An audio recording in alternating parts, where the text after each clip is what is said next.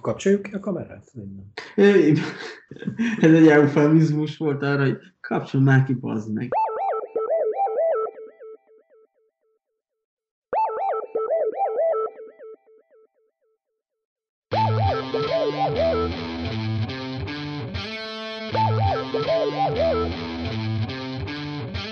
Üdvözlöm a kedves hallgatóinkat és követőinket, ez a Nem Uncsi Tesók 19.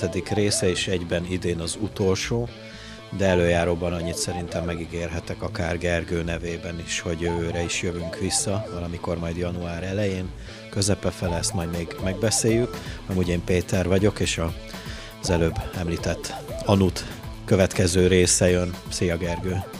Szia Péter, nagyon örvendek, hogy itt lehetek. Igen, és uh, picit um, van, egy, van egy olyan témánk itt a nyitó részben, ami, ami kicsit rólunk szól. Mondhatnám azt is, hogy most egy kicsit elkezdjük szopogatni egymás, vagy saját... Uh, Melvin azt, Akár azt, ha akarod. Uh, az az apropója ennek a mai műsornak többek között, uh, amellett, hogy ugye két hetente jelentkezünk, hogy, hogy nem napra pontosan, de körülbelül így december első felében kezdtük el ugye tavaly ezt a, ezt a podcast sorozatot, úgyhogy elmondhatjuk magunkról, hogy most már egy évesek vagyunk. Tök jó, egy évesnek lenni, olyan rég voltam már. Emlékszel még amúgy az első részre? Vagy emlékszel arra, hogy mi előzte meg az első részt? Persze, egy online sörözés vagy borozás előzte meg, meg az első részre is emlékszem, mert egyik kedvenc együttesünkkel döntöttünk úgy, hogy együtt esünk el.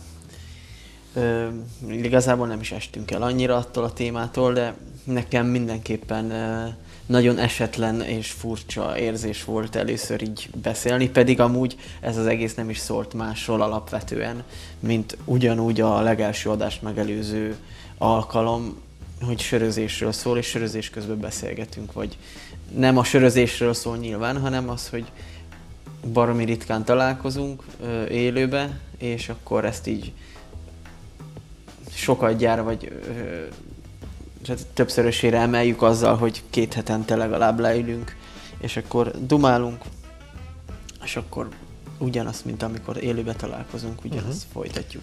Ugye igazából úgy született ennek az egész sorozatnak az ötlete, hogy igen, ahogy te is mondtad, a ritka találkozásokra azért szoktunk tenni egy-egy nagyobb koronát, egy-egy Szállóigével? Jobb hangulatú beszélgetéssel, amikből aztán kialakulnak különböző szállóigék, és hát szerintünk jobbnál jobb poénok és akkor ugye a nem tudom, hanyadik ilyen online beszélgetés után, vagy talán inkább közbe fogalmazódott meg, hogy, hogy talán ezeket lehet, hogy egy picit át kéne struktúrálni, hogy nem, ne feltétlenül annyira uh, ugráljunk a témák között, hanem, hanem próbáljuk meg ezeket egy kicsit kordába tartani, és akkor ezt egy ilyen podcast formára hát alakítani, és akkor ugye ebbe vágtunk bele. Uh, igen, ahogy mondtad, uh, a kezdet fiairól beszélgettünk az első részben, és ha jól emlékszem, akkor már is uh, egy filmmel is uh, foglalkoztunk. Bár uh, hát én úgy érzem így utólag, mert meghallgattam többször is azt a részt, hogy lehet, hogy azzal bővebben is lehetett volna foglalkozni, de hát így első alkalomra én úgy gondolom, hogy, hogy azért uh, ennyit tudtunk kihozni belőle, és ugye akkor volt egy elég aktuális uh, politikai hát nem is tudom, hogy fogalmazzam meg, álmokfutás, és akkor erről is, erről is... Pálfordulás. szó szerint, igen, muszáj, muszáj egy férfi nevet belekeverni. Uh, igen, hát a brüsszeli eres csatorna, ha mesélni tudna címmel, és... akár. Azt hittem, csak annyit mondasz, hogy a brüssz, brüsszeli eres Eres csat, igen. Jó, most hagyom abba. Eres csat. Jó, igen, szóval, hogy igen, ezeket a témákat vettük alapul, és hát nagyjából úgy épültek fel ezek a műsorok, hogy talán az elején, ha jól tudom, akkor így minden héten beszélgettünk, és minden második héten rögzítettük az az előtti ötleteinket, mármint hogy az egyik héten kitaláltuk, hogy miről legyen szó a következő adásba, és akkor az azután való héten ezt megint megismételtük, de aztán picit jobban belejöttünk, és akkor már ettől az évtől, vagy ettől az évattól azért már egy kicsit ilyen hosszabb távlatokba is gondolkoztunk, tehát így picit belerázódtunk ebbe a dologba. Számomra olyan érdekes most ö, ezzel szembesülni, hogy a Nocturnal Animals volt az első ö, podcastos ö, filmbeszélgetésünk. Ö, vissza kéne hallgassam konkrétan azt az elemzést, mert arra nem tértem ki teljesen, és ö, hát biztos, hogy sokkal-sokkal több minden elmondható lenne róla, de ez nagyjából az első ö, adásoknak a nem tudom mindegyikére, vagy az első négy adásnak mindegyikére rá lehetne húzni, hogy én biztos, hogy a magam szempontjából ezt rá tudnám húzni, ahogy így elképzelem, hogy mindenképpen lehetne, vagy lehetett volna kicsit többet beszélni róla, de hát bele kell jöjjön az ember, azt hiszem, vagy uh-huh. én azt, ezt tudom mondani, mert azért beszéljünk egy kicsit arról, vagy tegyünk említést, hogy neked azért valamennyire szakmába vág ez a dolog. Hát, és azért, hogy is mondjam, ezt azt is tegyük hozzá, hogy nélküled azért ez nem működne ilyen olajozottan, sőt, talán sehogy. Jó van, akkor most te az enyémet, ugye? hogy, hogyha jól értem.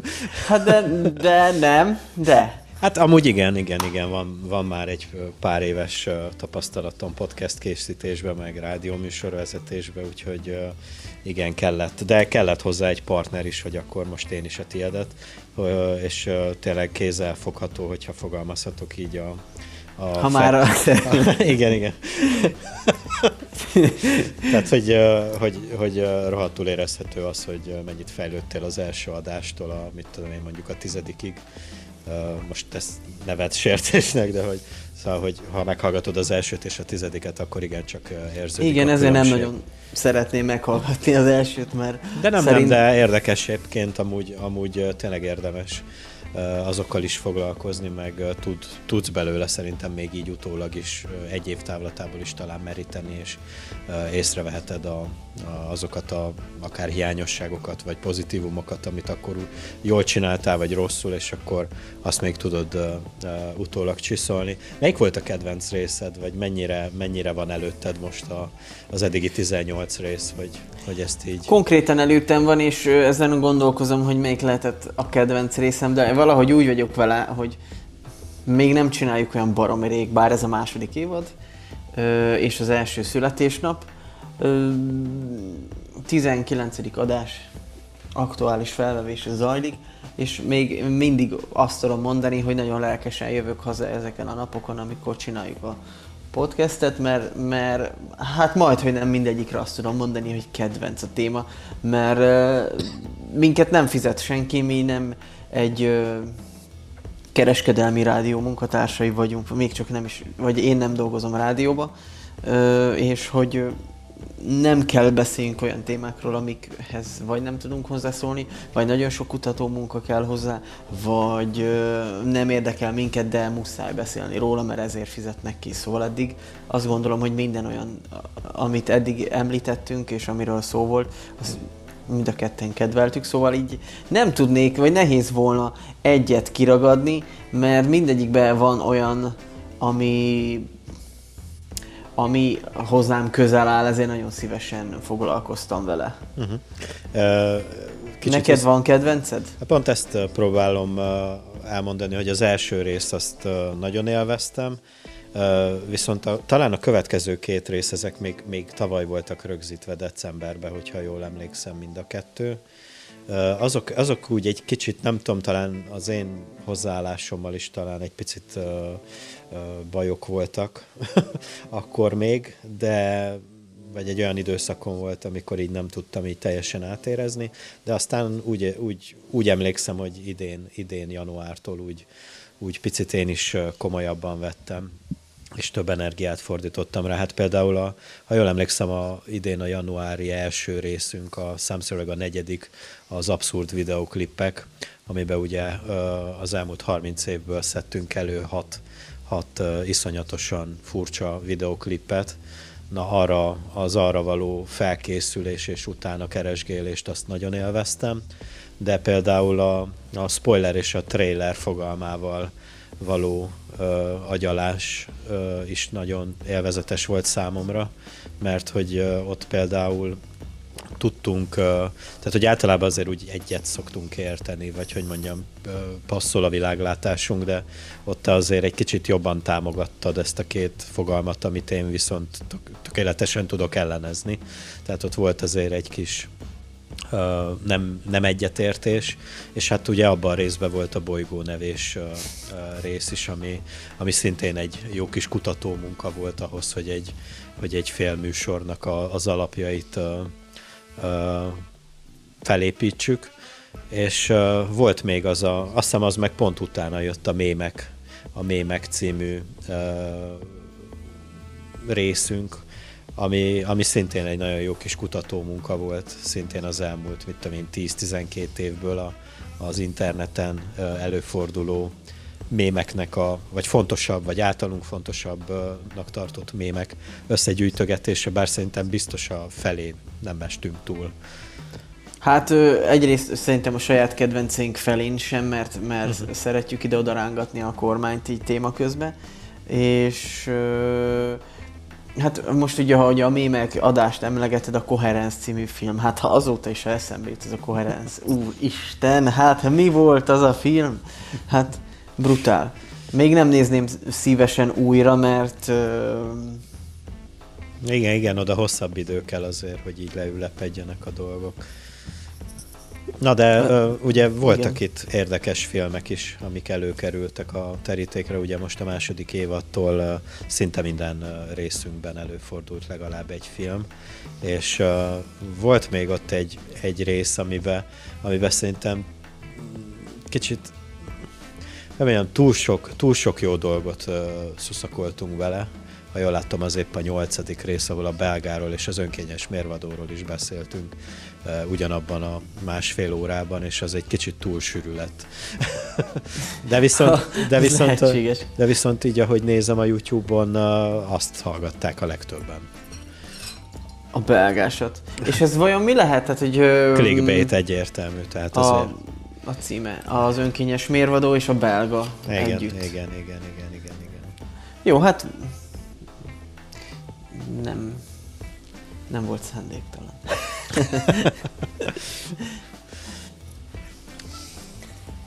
hát, de az, az a hardcore Harry film is, az is atyaég. Hát nézzétek meg. Bárki, aki, aki nem látta még a hardcore Harry-t, nézze meg. Nagyon király. Na nem tudom, hogy ezzel kapcsolatban még van-e hozzáfűzni valód. Minden esetre azt most így elmondom, hogy az előbb említett YouTube csatornánkon megtalálhatjátok az összes eddigi elkészült podcast részünket. Annyit kell beütni a keresőbe, hogy a nem uncsi tesók, és rögtön megtaláljátok a csatornánkat, de ugyanúgy ott vagyunk minden fontosabb podcasttel foglalkozó platformon, mint ahogy az Apple Podcast, Spotify, és a többi, és a többi aki keres, az talál, aki keres, az anut. Mára is majdnem hoztunk egy filmet, de végül nem hoztunk filmet mára, azt átsúsztatjuk majd a jövő évre. Inkább ezzel a, egy picit megemlékeztünk saját magunkról, ahogy a bevezetőbe is említettem, de hoztunk azért egy érdekes témát, és ennek inkább te vagy úgy érzem, a, főleg a ugyebár a, van egy főszereplőnk mára, akiről szeretnénk beszélni, és neki ugye van, van egy zenekara, és uh, hát kettőnk közül te vagy inkább uh, otthon ebben a, ebben a témában. Igen, ugyanis uh, az Emirul együttesről és Hajós Andrásról, illetve Hajós András média tevékenységéről beszéljünk egy kicsit, uh-huh. mert uh, vagy sokat. Azt gondolom, vagy sokat, mert hogy mindenképpen egy érdekes figura, egy színfoltja szerintem a magyar médiának, én 2000 2007-8 volt az az év, amikor én, hogy 2000 2007-8 volt az, a, az az év, amikor én 11-es lettem, és vagy 2007-nek a végén, vagy 2008 elején találkoztam először az Emir Rulez nevű formációnak a munkájával. Én akkor nagyon sokáig egy-két számukat hallgattam. Egyébként ez nem idegen tőlem, vagy előfordul, hogy, mint ahogy a kezdet fiainál is egyébként csatornázzuk vissza. Te javasoltad nekem őket, és a mivel, nem mivel játszol, hanem, hanem De, de mivel játszol? Uh-huh. Klasszikus fos, himnusz, flash. így van. Ezzel a számmal kezdtem, ami engem teljesen letaglózott, de annyira, hogy nem is hallgattam több számokat egy jó ideig, hanem, hanem felraktam valamelyik tracklistemre, és akkor mondjuk heti szinten ötször vagy hatszor meghallgattam ezt a számot, mert annyira jónak találtam a szövegét. Na és az Emiruleznek is az első száma, az hasonlóan volt ö, az életemben jelen az elején, hogy nem hallottam többet, egy vagy két számot, de azokat rendszeresen pörgettem, és szerintem hetek és hónapok teltek el, mire rájöttem, hogy az Emirulezben, de nagyon félek kimondani, lehet, hogy egy év is volt, mire rájöttem, hogy Hajós András énekel.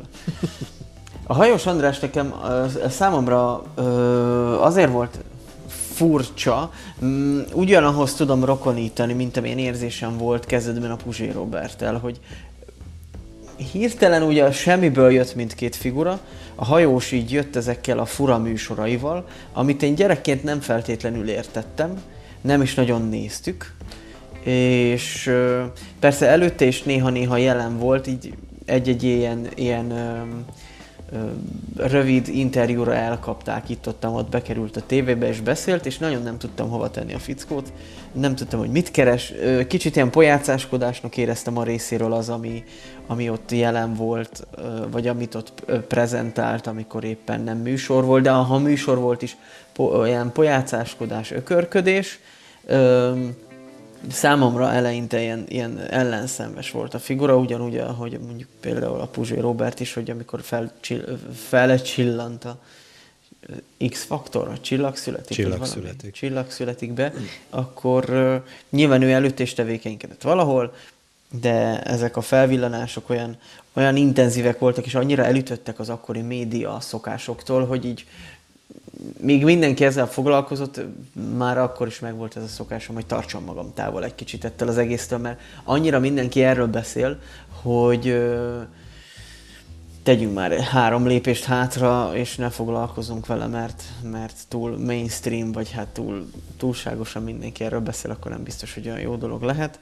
És na, hetetik, hetekig, hónapokig hallgattam az Emirul ezt ab, abban a tudatban, hogy ez valami nagyon jó pofa magyar jazz zenekar, és akkor amikor kiderült, hogy a Hajós András az, akkor egy kicsit úgy lerökönyödtem, hogy de fura, hogy ez az ember tévében is szerepel, de zenél is, de énekel is, és akkor kezdtem el utána nézni, és akkor elég érdekes dolgok derültek ki róla, amivel foglalkozott eddigi életében.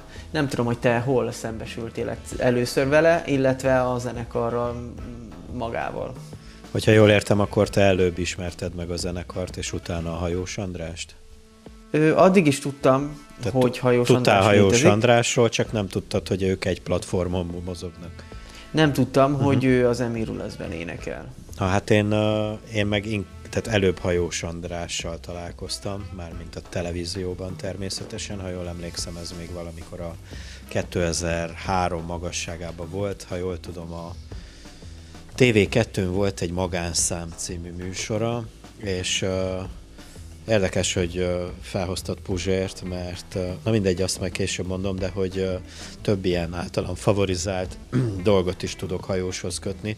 Például a, ebbe a Magánszám című műsorában láttam először a belga együttest zenélni, vagy hát nekem, nekem egy kicsit nagyon furcsa volt még akkor ilyen uh, 10 9-20 évesen ez a, ez a fajta zene, és ahogy te is mondtad, a Hajós András stílusa is hát eléggé elütött a, attól, a, attól a konzum műsorvezetéstől és jópofáskodástól és humortól, amit, amihez addig a, az addigi 20 évenben szocializáltak, vagy szocializálódtam, de, de nekem ez inkább imponált, mint hogy el elrettentett volna.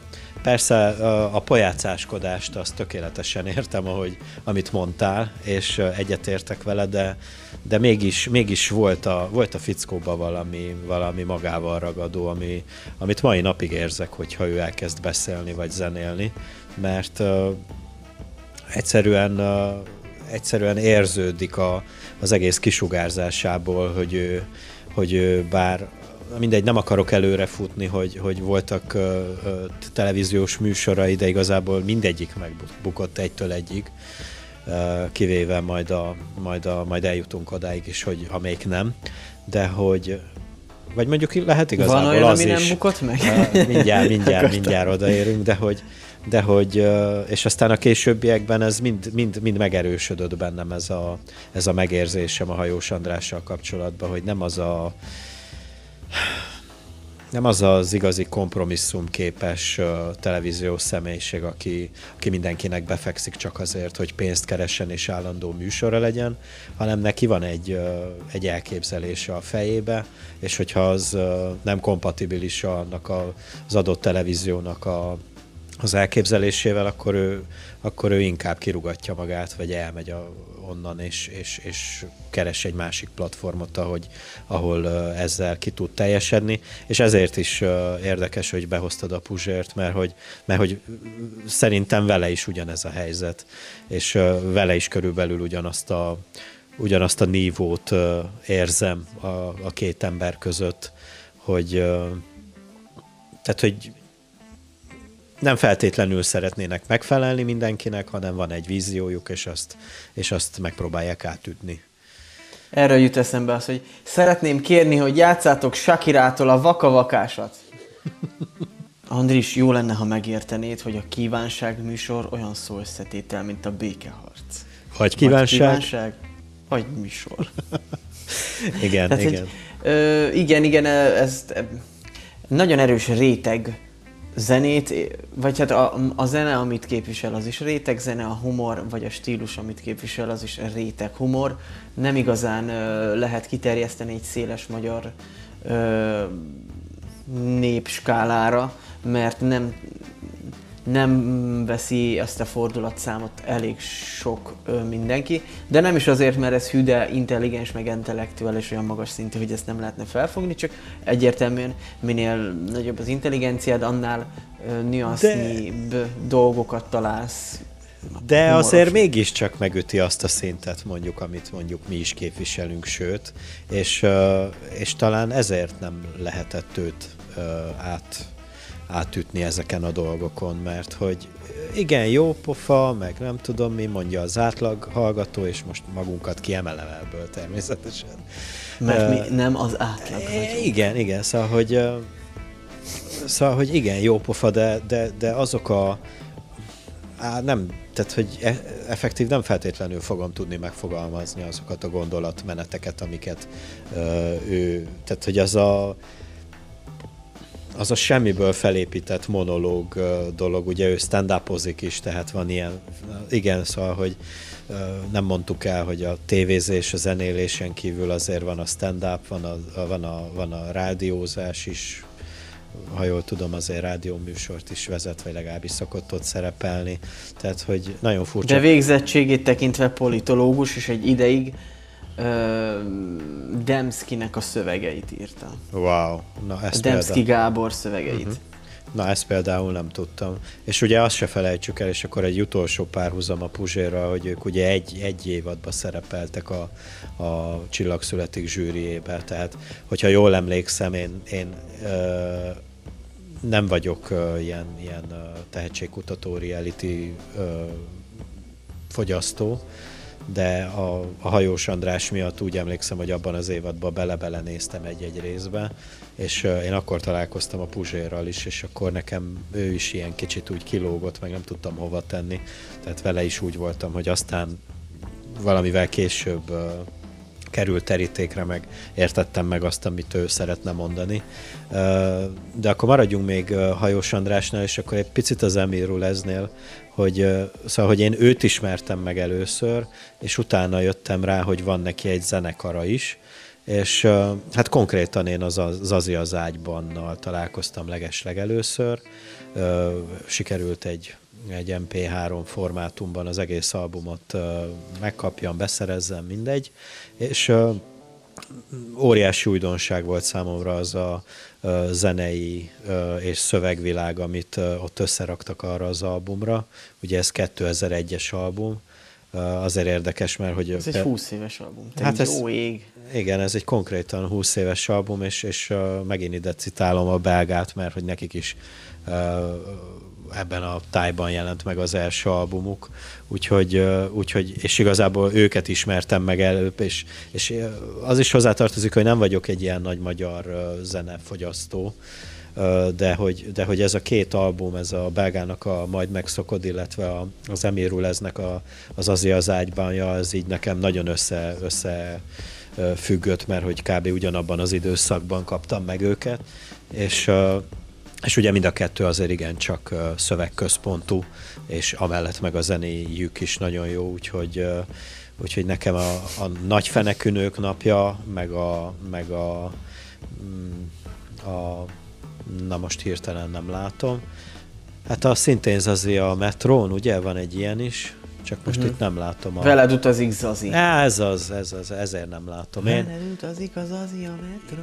Így van, így van, meg hát ugye, a, ugye még a, a nagy sláger, a, a Hello Tourist, ami, ha jól tudom, az nem ezen az albumon van, de hogy, hogy talán, talán az volt az első számuk, amit hallottam.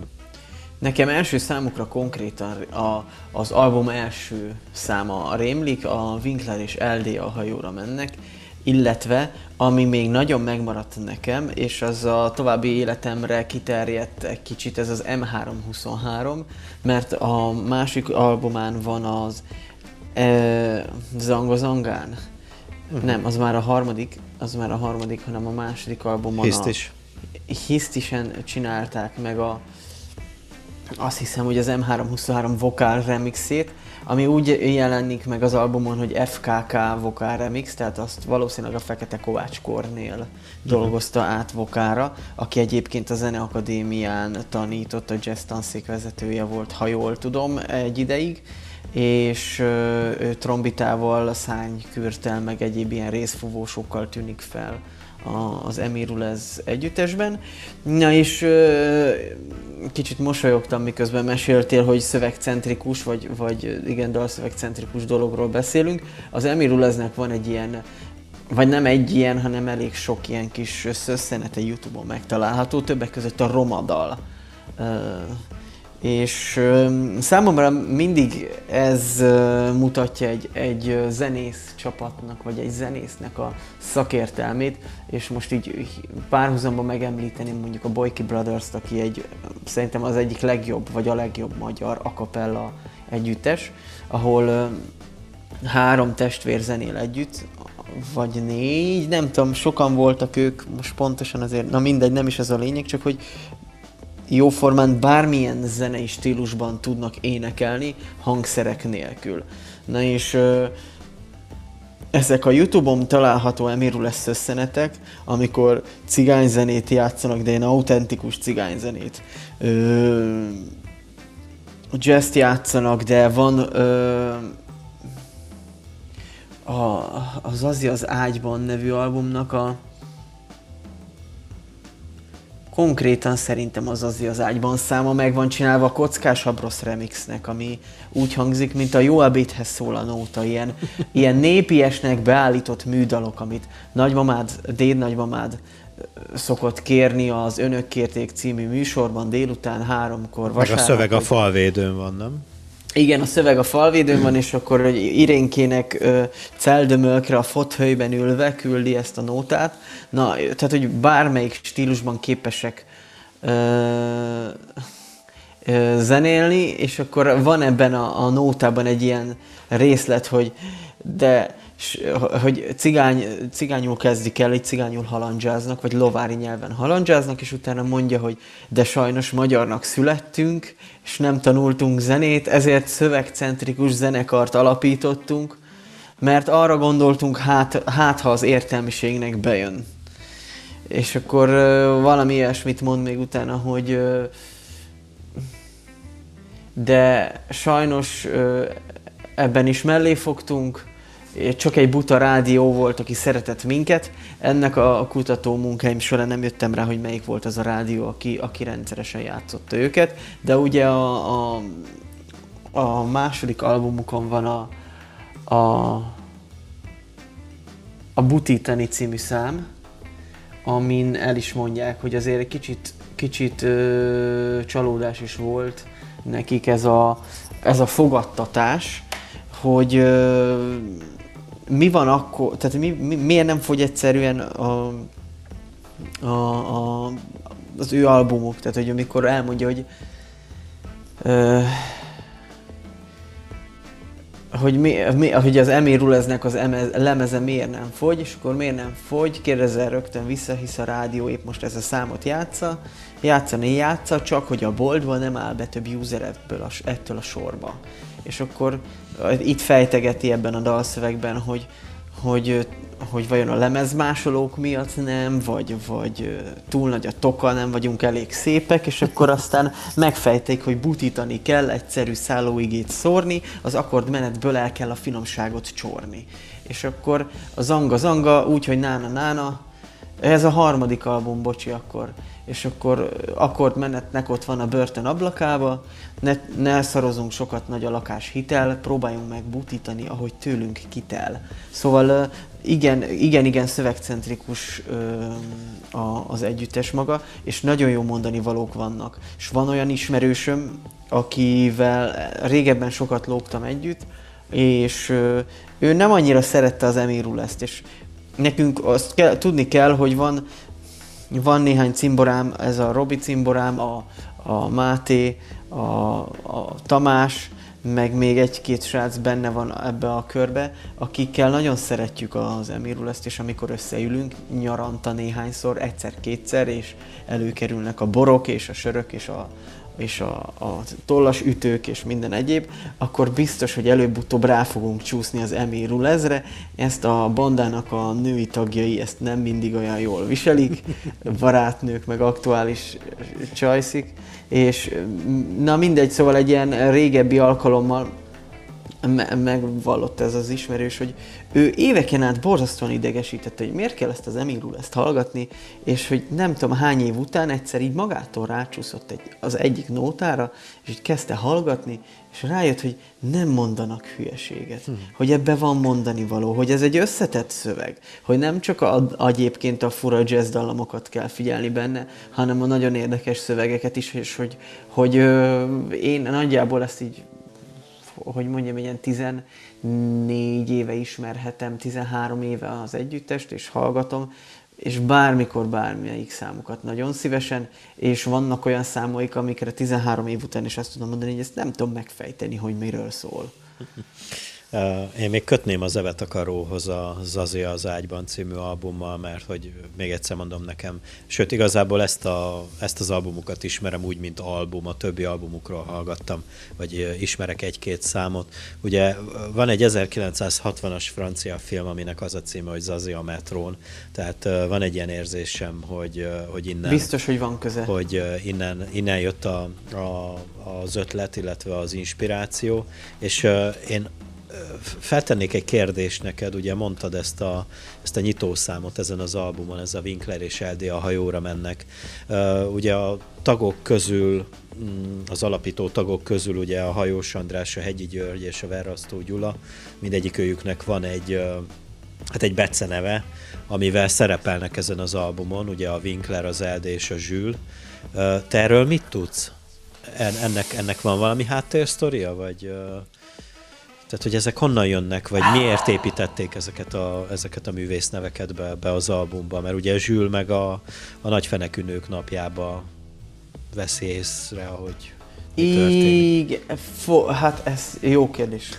Szerintem én ezt próbáltam korábban megfejteni, és nem jutottam ennek a mhm. dolognak a nyitjára, és most érdekes, hogy nem jutott eszembe, hogy ez erre kitérjünk ebbe a részbe. Uh-huh.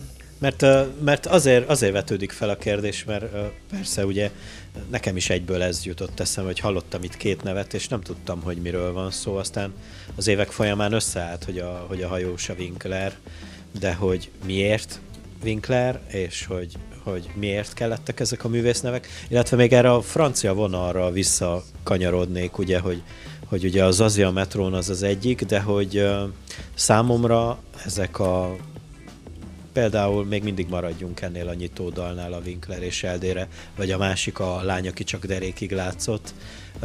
Nekem Boris Vian jut eszembe, tehát ő egy francia, francia író volt, és olyan Isten verte furcsa regényeket, meg karcolatokat, meg mindenféle rövid dolgokat írt, amiben annyira abszurd dolgok voltak, mint amilyen ezek a szövegek. Úgyhogy én például, hogyha találkoznék a Hajós Andrással, vagy, vagy bármelyikükkel, aki, aki ez, de hát gondolom, hogy Hajós írta ezeknek a szövegeit, de és kurvára. mindenki ezt gondolja, de nem. Nem. Na jó, oké, akkor azt az illetőt, de, de mindegy, hogyha hajóssal találkoznék, akkor azt kérdezném meg, hogy az az illető, aki, aki írta. Ja, láttam a Hegyi György, ugye?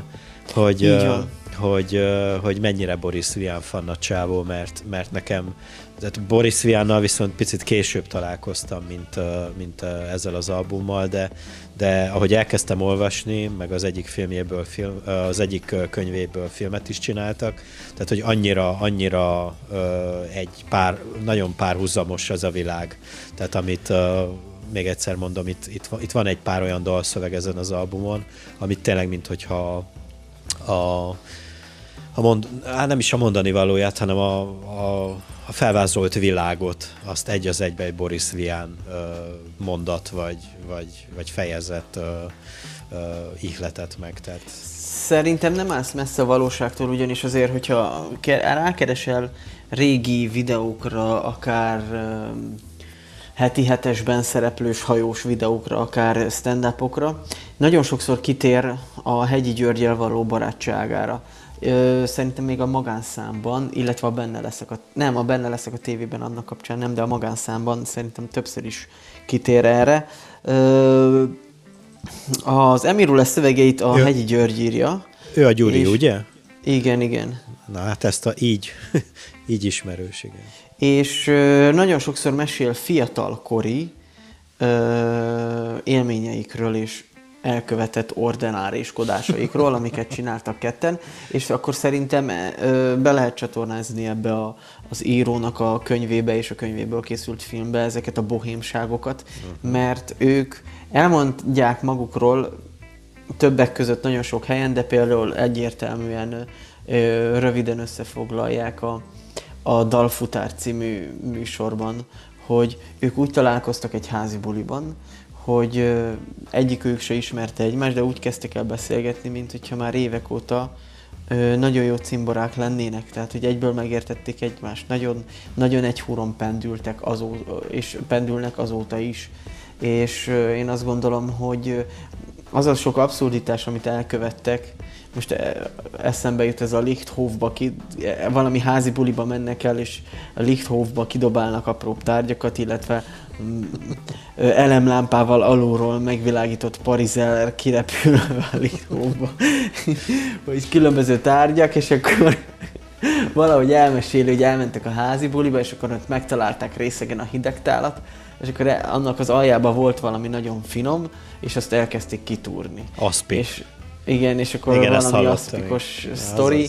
És aztán mondta, hogy volt egy olyan részek pillanat, hogy mert hogy a hegyi Gyuri, a Gyuri az bevett a szájába egy, egy apróbb almát, hogy ő azt lenyeli egészbe, de beszorult az alma a szájába, és akkor mondta a hajós, hogy volt egy ilyen részek pillanatom, hogy én abból az almából kiharapok egy darabot, hogy be tudja csukni a száját, vagy ki lehessen menni az almát, és akkor ez volt az a pont, amikor a házigazda megszólalt, hogy a két buzi az menjen haza.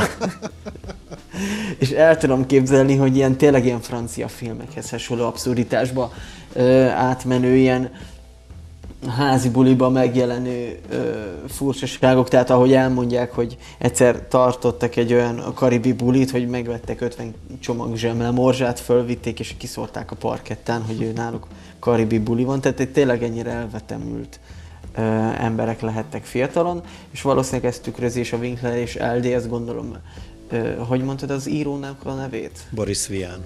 Boris, valami egy Boris Vian regény, vagy, vagy forgatókönyv, vagy ehhez köthető forgatókönyvből erednek ezek a nevek, hogy ö, konkrétan ezt nem tudom, de ennek majd utána fogok nézni, vagy ha ti hallgatók közül tudjátok, hogy honnan ered az Emirul, ez három alapító tagjának a művész neve, akkor kérjük, írjátok meg nekünk, vagy YouTube kommentben, vagy e-mailen, vagy valamilyen platformon, ahol erre módot találtok. Mm, voltál koncertjükön? Találkoztál velük? Igen, igen, igen, nem is egyszer, mármint hogy a hajóssal kétszer találkoztam, a koncertjükön egyszer voltam.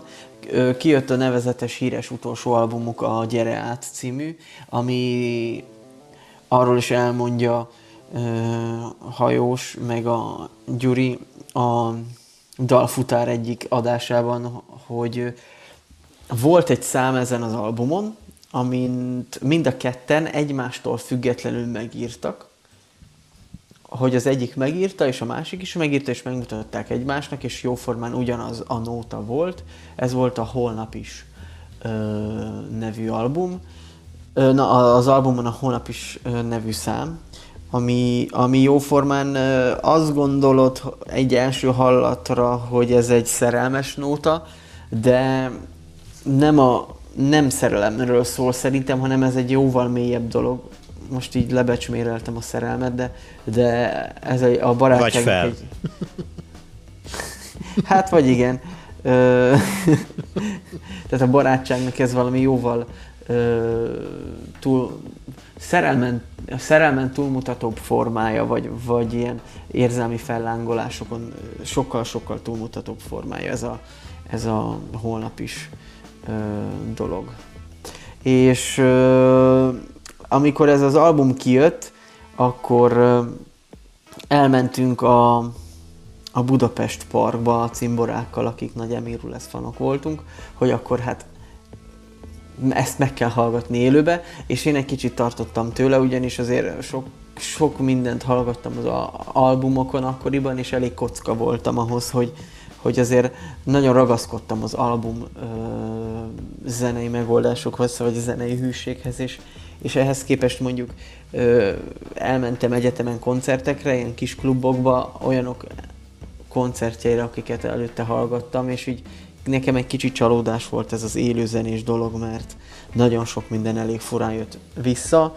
Nem ugyanazt hallottad, mint amit az albumon megszoktál, Igen, ugye? tehát egy, el, nem gondolkodtam ezen, ugye egy kis naív voltam, nem gondolkodtam ezen, hogy... Nekem is voltak ilyen problémáim, mikor úgy volt olyan időszakom, mikor így többször koncertre jártam, hogy az elején néztem, hogy ah, de ez szar, hát ez nem ugyanaz, de hát pont Igen, ez a igen. lényege, bassza meg. Tehát, És hogy- akkor egy idő után rájössz, hogy ez a lényege, hogy nem ugyanaz, viszont ez még abban az időszakban volt, és akkor kicsit óckodtam, féltem tőle, de elmentünk, és, és azt kell, hogy mondjam, hogy el, életem első olyan élménye volt, amire azt tudtam mondani, hogy ez jobb volt, mint az album.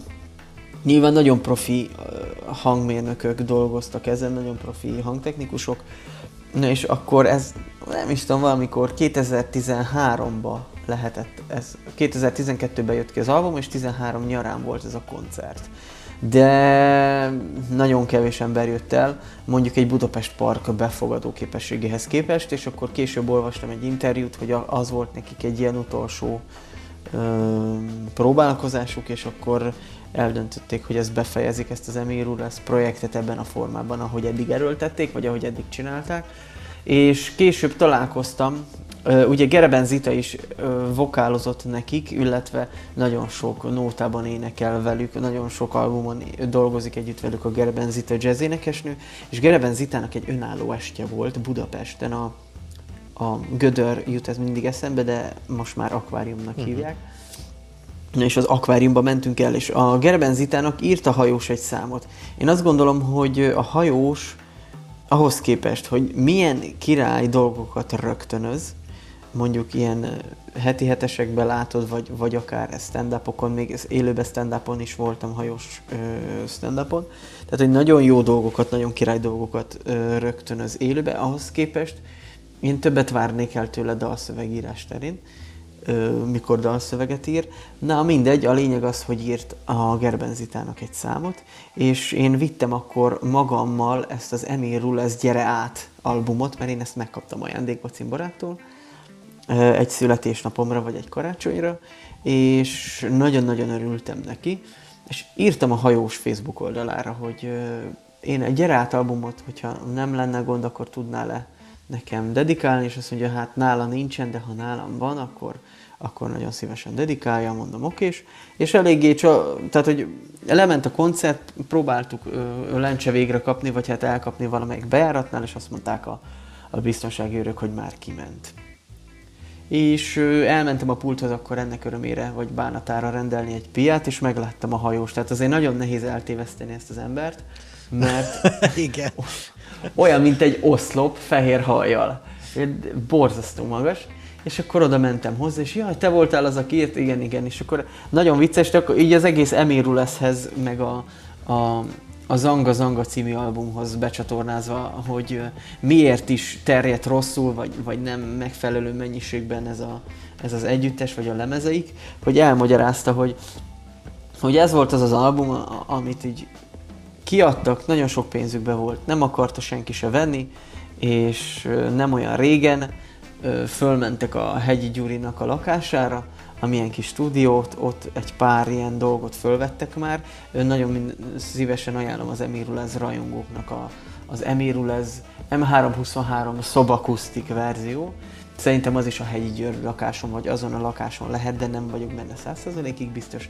Na és mondta, hogy nem olyan rég felmentek a Gyurinak a lakására, és ott elkezdtek berúgni, hogy hogy lehet az, hogy ennyi pénzt bele toltak, és így mégse veszi senki, és megtaláltak egy dobozt, amiben benne volt 3000 album, elfelejtették elvinni a kiadónak.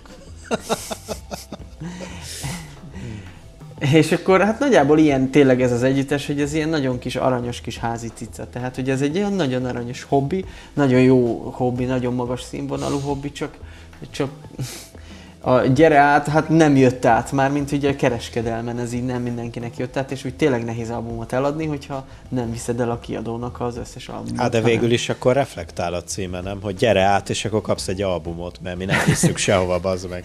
Igen, Ne itt van, lehet. gyere át! Az lehet, az lehet. És nagyon jó pofa volt, aláírtam, meg, meg szelfiztünk is, nekem az Instagramomon az, azóta is fönt van. Egyszer valaki megjegyezte, hogy én nagyon alacsony lehetek, mert ő Hajós Andrásról olvasta, hogy 174 centi. De annyit te vagy, nem? Hát annyi én vagyok, igen, tehát hogy és gondold el 174 centi, és akkor alig fér be a képbe, mellette én a derekáig érek, és akkor ehhez képest, akkor igen, persze mondom, 100 centi magas vagyok, tényleg. Szóval így voltam koncertjükön, iszonyat jó élmény volt a koncert, Ö, akkor lepacsisztunk az Andri, Andrással, nem Andris, azon már azért ennyire nem cimborám, meg ezt egyszer ezen a koncerten is, a Gerebenzita koncerten is beszélgettünk pár mondatot, meg szelfiztünk, meg hát egy, ennyi, szerintem iszonyat élvezetes koncertet tartottak, de nyilván azért elnyomja az adott együttes hangulatára a bélyegét az, hogyha te úgy várod, hogy tele akarod rakni a Budapest parkot, és mondjuk eljön 600 ember. Uh-huh. Az nem olyan sok. Ö, nagyon jó pofa volt, mert a koncert előtt rengetegszer, ö, rengetegszer, hát vagy négy-öt ilyen kis szösszenetnyi videót felraktak, hogy gyere el, ö, majdnem minden lánynak van egy gitárja, süs fel nap, fényes nap, mert aznapra esőt jósoltak, és akkor ilyen kis nótákat csináltak, és fölvették, föltolták ilyen promó anyagként, egy-két perces videók, én nagyon, nagyon csíptem ezt a, a hangulatkeltést, de hát ez azt gondolom, hogy az Emirul ez az mindig is egy réteg zene lesz, mindig is egy réteg album lesz, viszont annak ellenére, hogy réteg, szerintem egy nagyon erős kultusza van, vagy nem tudom, te mit gondolsz erről a... Hát, ö, mint ahogy korábban mondtam, igen, csak felkeltette az érdeklődésemet ez az együttes, de sosem, ö, sosem voltam Emil Rulez rajongó, ezt be kell, hogy valljam. Én az, el- mondom, hogy az első albumuk volt az, ami nagyon megfogott, és a többi albumukról úgy pár számot hall, hallottam, vagy ismerek, és valahogy azok már úgy nem, nem fogtak meg annyira. Tehát nekem az Emirul ez az ilyen egy, Egy albumos? egy albumos együttes, bár tudom, hogy ez Fekete elég... albumos Így Emil van, Rulezes így vagy? van, utána eladták magukat, ja. E, illetve, illetve, illetve valószínűleg, valószínűleg, hogyha mondjuk elkerültek volna ide Nagyváradra, akkor nagyon szívesen megnéztem volna őket, de sajnos ugye itt a Nagyváradon egy, egy olyan helység van, a Moszkva kávézó, ahova ahova ilyen és ehhez hasonló együttesek szoktak járni, vagy szoktak volt járni, aztán majd meglátjuk, hogy a közeljövő majd mit hoz, de hogy igen, az Emirul ez már kiesett ebből a Pixisből, tehát mikor ők már az általad említett utolsó albumon rágódtak, hogy miért nem adják el, akkor, akkor már, vagy akkor még a Moszkva még nem volt azon a színvonalon, vagy azon a nem szerepelt úgy a térképen, mint az elmúlt utána megelőző jó pár évben. Úgyhogy emiatt mondjuk sajnálom, mert például én is találkoztam volna, vagy akár az elmúlt két-három-négy évet vesszük, akár podcastet is készítettem volna, vagy készítettünk volna a kollégáim segítségével hajósékkal, úgyhogy igen, ez, ez kimaradt, ez kicsit uh, hiány, hiányérzet, de sem lehet tudni, hogy mit hoz a jövő. Igen, mert a belgával azért sikerült interjút csinálnotok. Hát meg, meg igen, a Zsagárral is, meg igen, szóval, ja. ja meg... És igen, igen? Hát nem, meg még sok mindenki mással. Csak ennyit akartam. A Moszkva kapcsán jutott eszembe, hogy ők be voltak zárva az utóbbi időben, vagy őket hogy érintette a, a karantén? Csak ha már... Hát, ha már így behoztam és erről beszélünk, akkor uh, megpróbáltak minden lehetséges dolgot uh, megoldani, és volt nyáron terasz, ami aztán egész nagyon késő őszig nyitva volt, mikor az volt a helyzet, hogy nem lehetett zárt térbe embereket beengedni. Aztán uh, bejött egy olyan része a dolognak, hogy az az épület, ami, amiben a Moszkva működött, azt megvette egy magyarországi, mindegy, szóval nem tudom pontosan a részletek. tették onnan, és Igen, és akkor, tették. és akkor igazából ez már tavaly tavasszal, nyáron elkezdődött, ki kellett onnan költözzenek, aztán azóta kerestek helyet, aztán megtalálták, aztán az addig megint eltelt egy jó pár hónap, amíg azt sikerült berendezni, úgyhogy most ez elmúlt Hú, hát nem is tudom, vagy két héttel ezelőtt volt a megnyitójuk tulajdonképpen, úgyhogy most nyitott újra a Moszkva egy picivel más helyen, de nem messze az eddigiektől, és, és igazából jellegében, jellegében hasonlít a, a régi helyre. Na, az tök jó, de akkor ugyanazon a, a helyen van. És a hangulat ugyanaz. Hát a hely nem ugyanaz, csak mondom, tehát, hogy, hogy ugyanaz a, az épület sorba van, ja, csak ja, ja. két házzal arrébb két ház csoporttal arrébb, de hogy, hogy a, az a két ház, amit most ugye elvesztettek, megvettek, az nagyon hasonlít erre az újra, úgyhogy, úgyhogy úgy nagyjából a jelleg, ez a romkocsma jelleg az azért megvan. Hát szóval, és akkor nem tértek be abba az irányba ők azóta sem, nem tudjuk, hogy lesz-e, még, még tartogat meglepetéseket szerintem azért az emérul, ez... Ö... Annyit beszéltünk itt erről az azért az ágyban, hogy nekem egy nagyon megjött a kedvem, hogy meghallgassam itt majd az adás felvétele után, de most komolyan mondom, vagy, vagy hirtelen elolvassuk egy Boris Vian írást, de azt hiszem, hogy az Emirul ez most könnyebben lesz fogyasztható ma este. Um, beszélnünk kell még, bár tényleg rengeteg uh, tévéműsorban szerepelt, meg uh, rengeteg féle helyen uh, nevét, az arcát adta bizonyos uh, akár politikai, akár társadalmi dolgoknak ez a hajós András figura, de hogy uh, van egy olyan koncepciója, amit ugye nem tudom, hogy mennyi, vagy milyen mértékben ő talált ki, de hát ezt a dalfutárt, ezt valamiért mégiscsak hozzá tudom kötni. Ugye ez valamikor pár évvel ezelőtt a tévében debütált, valamikor 2016 magasságában, tehát körülbelül olyan, olyan öt évvel ezelőtt, és bár én, bár én úgy emlékszem, hogy az első két évad ment a tévébe, de aztán itt most előttem úgy jelenik meg, hogy csak az első, igen, uh, igen, igen, évad, az első évad ment a tévébe, és aztán hát Hajós Andráshoz híven gyorsan el, el is kasszálták. Miközben egyébként egy csomó díjat nyert a, ez, a, ez a műsor. Uh-huh.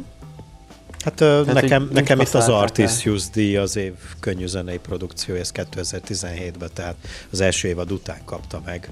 Szóval, hogy uh, igazából nem volt sikertelen ez a, ez a dolog, de úgy látszik, hogy a Super, Super TV2-nek nem volt túl szuper ez a műsor, de azt hiszem, hogy Hajós András meghozta azt a azt a kellő és megfontolt döntést, hogy átköltözön a YouTube-ra észre lehet venni azért ezt a tendenciát most már elég sok előadótól, vagy bármilyen megnyilvánulni vágyó embertől, hogy, hogy inkább hagyja a tévét a picsába, és inkább a YouTube-on próbál szerencsét, és szerintem nagyon jól döntött a hajós András, hogy ide költöztette a dalfutárt. Nekem az első két évad nem volt meg, mindjárt hagylak szó, szóhoz jutni, nyugi. Ő abszolút mondjad. én, a, én a harmadik évad első csapatával, tehát az első két részébe futottam bele valamikor két évvel ezelőtt, és hát a véletlen műve az, hogy, hogy olyan emberek szerepeltek abban a műsorban, ugye hát kezdődött ugye Hajós Andrással elsősorban. Ugye arról szól ez a műsor, hogy négy zenével foglalkozó embert vonnak be ebbe az egész játékba, és uh, tulajdonképpen kell egy producer, aki, vagy nem, bocsánat, kell egy uh, zeneszerző, egy uh, dalszövegíró, egy énekes és egy, és egy producer. És akkor ebből a négy személyből állítanak össze egy, egy dalt, úgyhogy hogy a hajós András előbb találkozik egy dalszerzővel, aki kell írjon egy, egy dallamot tulajdonképpen, amit aztán, amit aztán ugye elvisz a, a dalszövegíróhoz, ő ír egy szöveget. Várj, várj, várj, Elvis mit csinál a dalszövegírónál ezzel a szöveggel? Aztán ugye elviszi ezeket a nyersanyagokat a producerekhez, és aztán majd az énekes azt uh, ugye felénekli ezt a szöveget, és akkor így áll össze egy dal. Um, na most uh, ezzel az első, a harmadik évad első résszel, vagy első két résszel ugye én úgy jártam, hogy a, hogy a, a dalszerző a Puskás Peti volt, akit mondjuk annyira nem kedvelek, de a, de a dalszövegíró a Said volt, ugye a kezdetfiaiból. Igen. Uh, illetve a, az énekes a... Hú, milyen Szabi? Most nem jut eszembe a szuper... Máté Szabi? Nem, ú, tök más, tök más, nem. Nem, Ö... a szupernemes gyerek, Pap, Pap Szabi. Igen, igen. Pap Szabi volt az énekes, és ők ketten, ők ketten már ilyen kicsit közelebb állnak a szívemhez, és a, ebbe a részbe ismerkedtem meg a The Calitons című együttessel, ugyanis itt a producerkedésnek a feladatát egy egész együttes végezte el, és szerintem egy kurva jó számot raktak össze ebben a két részben, igen, ami, igen, igen, igen. ami nekem nagyon a szívemhez nőtt, és például a, a mi online rádiónknak a zenei repertoárjába is muszáj volt beépítsem, mert uh, Szóval, hogy nagyon, nagyon jó volt végignézni azt a folyamatot, ahogy ez a dal kialakult, és a végeredmény pedig tényleg az ire a ponton vagy a pont az én, bocsánat, illetve ennek az évadnak a többi részét is követtem, de de azok már annyira nem fogtak meg azok a dalok, amúgy nagyon vagány volt ez, ezt végignézni. Aztán a negyedik évad, vagy hát a következő évad már így, már így kimaradt nekem, nem tudom, te, neked milyen tapasztalataid vannak ezzel kapcsolatban? Én nekem nagyon-nagyon megtetszett ez a dalfutár annak idején, amikor kijött. Kár, hogy leszették az első évados epizódokat. Én azt hiszem az első évadból az első két részt láttam, a harmadik negyediket, nem is tudom, hogy ennyi részből áll pontosan az első évad, mindegy is, mert nem láttam, csak az első két részt. Nagyon nagy ötletnek tartottam, és mint egy pár ilyen műre meg kell, ahogy vagyok mondjuk a keresztapával, és hogy abból is még csak az első részt láttam, és majd valamikor a második, harmadikat meg fogom nézni, úgy ezzel is úgy vagyok, hogy, hogy meg, megnéztem, belenéztem, és egyszer csak úgy szeretnék, amikor tényleg van idő rá, és amikor nem kell agyalni semmi máson, akkor ezen végig szaladni. Ö, um, amiről beszéltél, ez a a papszabis szupernemes, illetve Puskás Petis rész, az nekem is megvan, és Said, hát nem tudom, nem voltam egyébként megelégedve azzal a dalszöveggel, amit elsőre írt. Pont ezt akartam mondani, hogy szerintem élete legszarabb dal, dalszövegéből lett annak az évadnak a nyertes dala. Tehát ugye az nem, nem a legjobb szövege, ja. pont az előbb emlegettünk egy, egy szöveget, és, és azért ennél jóval virtuózabb és jópofább szövegeik vannak. De nem is a jópofább, tehát a jópofább az, az, az értel, értelmiségi szinten mondom. tehát játékosabb, tehát nem, nem, nem ez a fajta Animal Cannibals-es jó pofáskodásos szöveg, hanem, hanem tényleg jó szövegek. És ahhoz képest így nem, nem estem hanyat attól a mondani valótól, ami abba a dalba volt. Igen, viszont a, a zenei producerkedés, illetve a Papszabinak az előadás módja, meg a, meg a Puskás Petinek a dallamvilága szerintem tökéletesen passzoltak egymáshoz. És szerintem nagyon, nagyon nagyszerű az, hogy ö, ezt a fajta zenei világot, amiben egyébként ő részt vesz, mert a hajós, ö, ennyire így kiteríti, és az átlagember számára is felfoghatóvá teszi ezzel a sorozattal, uh-huh. hogy hogy is készül igazán egy jó nóta. Uh, vagy egy gyengébb. Vagy egy gyengébb. Tehát, hogy milyen folyamatokon kell átmenni ahhoz, hogy ezt az egészet, uh, tehát, hogy, hogy megszülessen egy, egy dal, és aztán bekerüljön a, a rádiókba, vagy, vagy, vagy a köztudatba. Uh-huh. Szóval szerintem ez egy... Ö, tehát önmagában ettől hasznos, hogy egy, egy tök jó tudást ad át neked uh-huh. arról, hogy hogy készülnek ezek a, a nóták. Ö, a producer része az, az számomra mindig érdekes, mert ö, nyilván minden dalnak van egy producere, vagy minden, minden ö, nem csak dalnak, filmnek, vagy, vagy bármilyen szellemi terméknek, amit kicsit meg kell járatni a médiában, vagy a, az a cél, hogy mondjuk esetleg még pénzt is keressünk vele, akkor minden ilyen terméknek van egy producere. Én azt gondolom, hogy ezt a fajta zenei producerkedést egy kicsit így, hát azok a részek alapján, amiket én láttam, úgy érzem, hogy hogy nagyon az elektronikai, vagy az elektronikus világ irányába viszik el. Uh-huh. Miközben a zenékből nagyon sokszor nagyon sokszor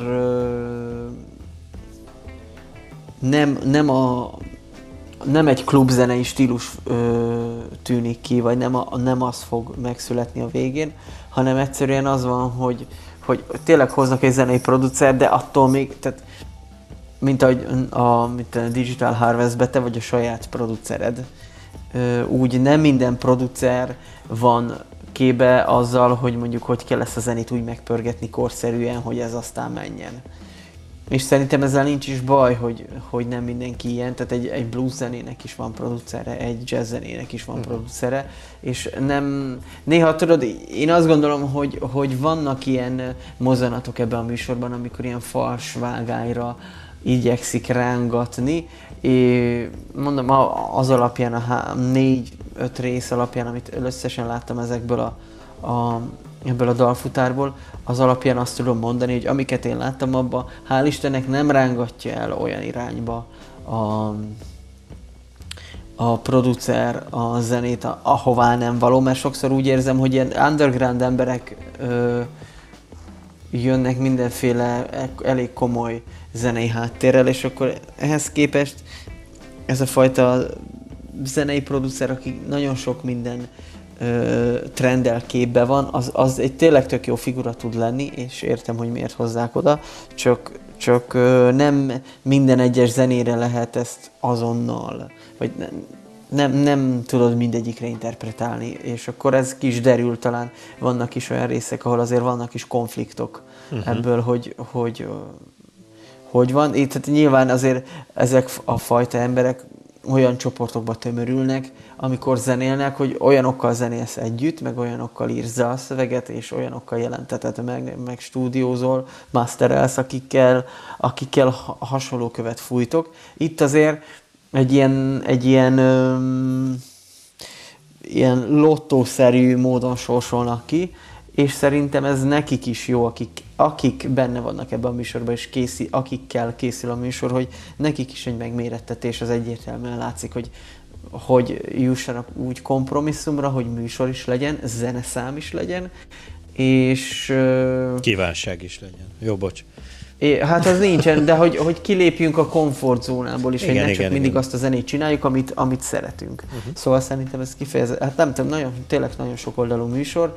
Nyilván ez, ez nem sok mindenkit köt le, vagy nem tud ez széles körben elterjedni, biztos, hogy sokkal izgalmasabb a való világ ö, segluk mutogatós epizódja, vagy, vagy bármelyik, ami, ami kellően ordinária ahhoz, hogy, hogy 10 millióból 8 millió ember erről beszéljen, ez nem az. Pont ez fogalmazódott meg bennem, hogy most ez, ezt még csinálja hajós, vagy csinálják hajósék egy darabig, és hogy, hogy ez attól lesz sikeresebb, hogy ez marad a YouTube-on, vagy hogy visszakarolja egy televíziós csatorna, és ott a sok-sok reklámblokk közepette lehet majd ö, idézőjelben élvezni ezt a, ezt a dolgot, amit viszont a YouTube-on meg... Amúgy én is abba a cipőbe járok, hogy szeretném amúgy megnézni azok a többi részeket, de hogy igen, ezek is ilyen hosszú távú projektek. No. Igen, ö, én azt tudom mondani, hogy csak nézzük meg, hogy a magyar Youtube-on kik a legnépszerűbbek. Most alapvetően tudnék mondani három nevet, ebből kettő egyértelműen népszerű, mint például a Dancsó Péter Radics Peti, ö, mondjuk szembe jön a Zsozé atya, aki egy ideig nagyon nagy nézettséggel rendelkezett. Ö, ezek a stílusok, ez egy ilyen könnyed, mélyebb tartalom nélküli, humoros, jópofáskodós, ö,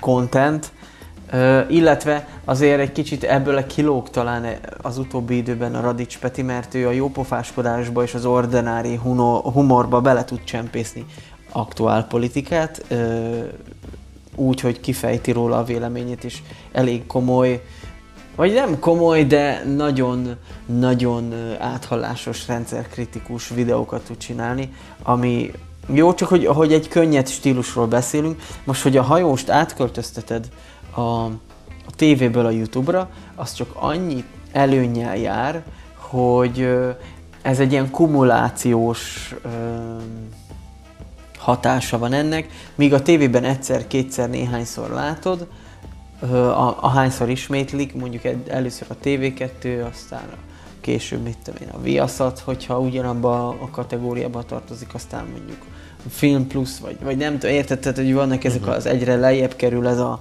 ez a dolog, de azért néha megismétlik, Ö, míg a Youtube-on fixen fent van, és akkor bármikor megnézhető, és később, hogyha ez esetleg egy nagyon jól befutott dolog lesz, akkor újra és újra megnézik, és akkor felpörög. Tehát, hogy itt úgymond marad, de nem gondolom azt, hogy egy réteg dolgot a tévéből átültetsz az internetre, az ugyanúgy réteg marad. A réteg, aki nézi, nem, nem növekszik meg. Uh-huh. Jó. Uh, nem tudom, hogy van-e még gondolatod az Emirul ez és a hajós András kapcsán. Hát, Zárásképpen. Zárásképpen mindenkinek javaslom, hogy hallgasson Emirul ezt, ebből is tényleg az első albumot az Azi az ágybant. Az Azt én mindenképpen jó. ajánlom. Igen, ö, különösebb gondolataim most így még nincsenek, vagy már nincsenek. Jó van, ugye mondtam a műsor első részében, hogy mára is terveztünk egy filmet hozni, de ami, ami majd átcsúszik a következő, vagyis a jövő év első adására.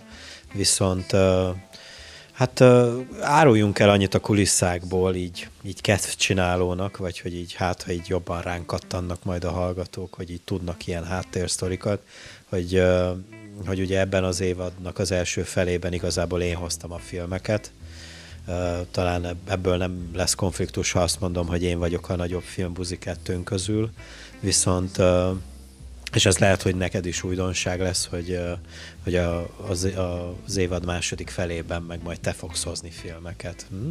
Így van, hát ö, ezt így nem gondoltam végig, de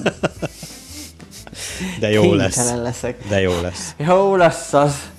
Igen. Ö, Oké, Na, legyen úgyhogy, így. úgyhogy hát akkor zárom így, hogy Isten éltessen minket, és bár ez elég szarul hangzik. így Isten most így- éltessen minket, így már jobban hangzik. Jó, jó. Uh, szóval, hogy uh, írjatok nekünk, mondjátok el a véleményeteket a munkánkkal, vagy a hobbinkkal kapcsolatban, inkább, inkább így mondom. Uh, annyi biztos, hogy idén már nem lesz uh, nem uncsitesók rész, de jövőre mindenképpen lesz. Januárban jövünk vissza, és megtalálhattok minket a YouTube csatornánkon, és uh, legrosszabb esetben a Facebook oldalon is.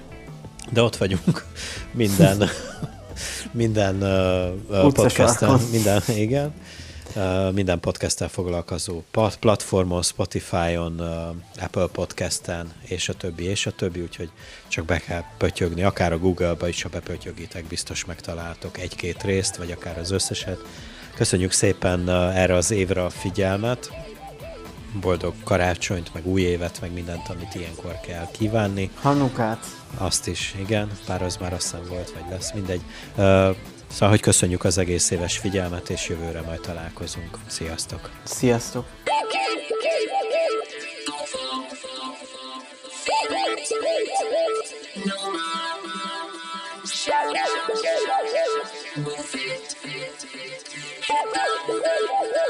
Dance, dance, dance, dance.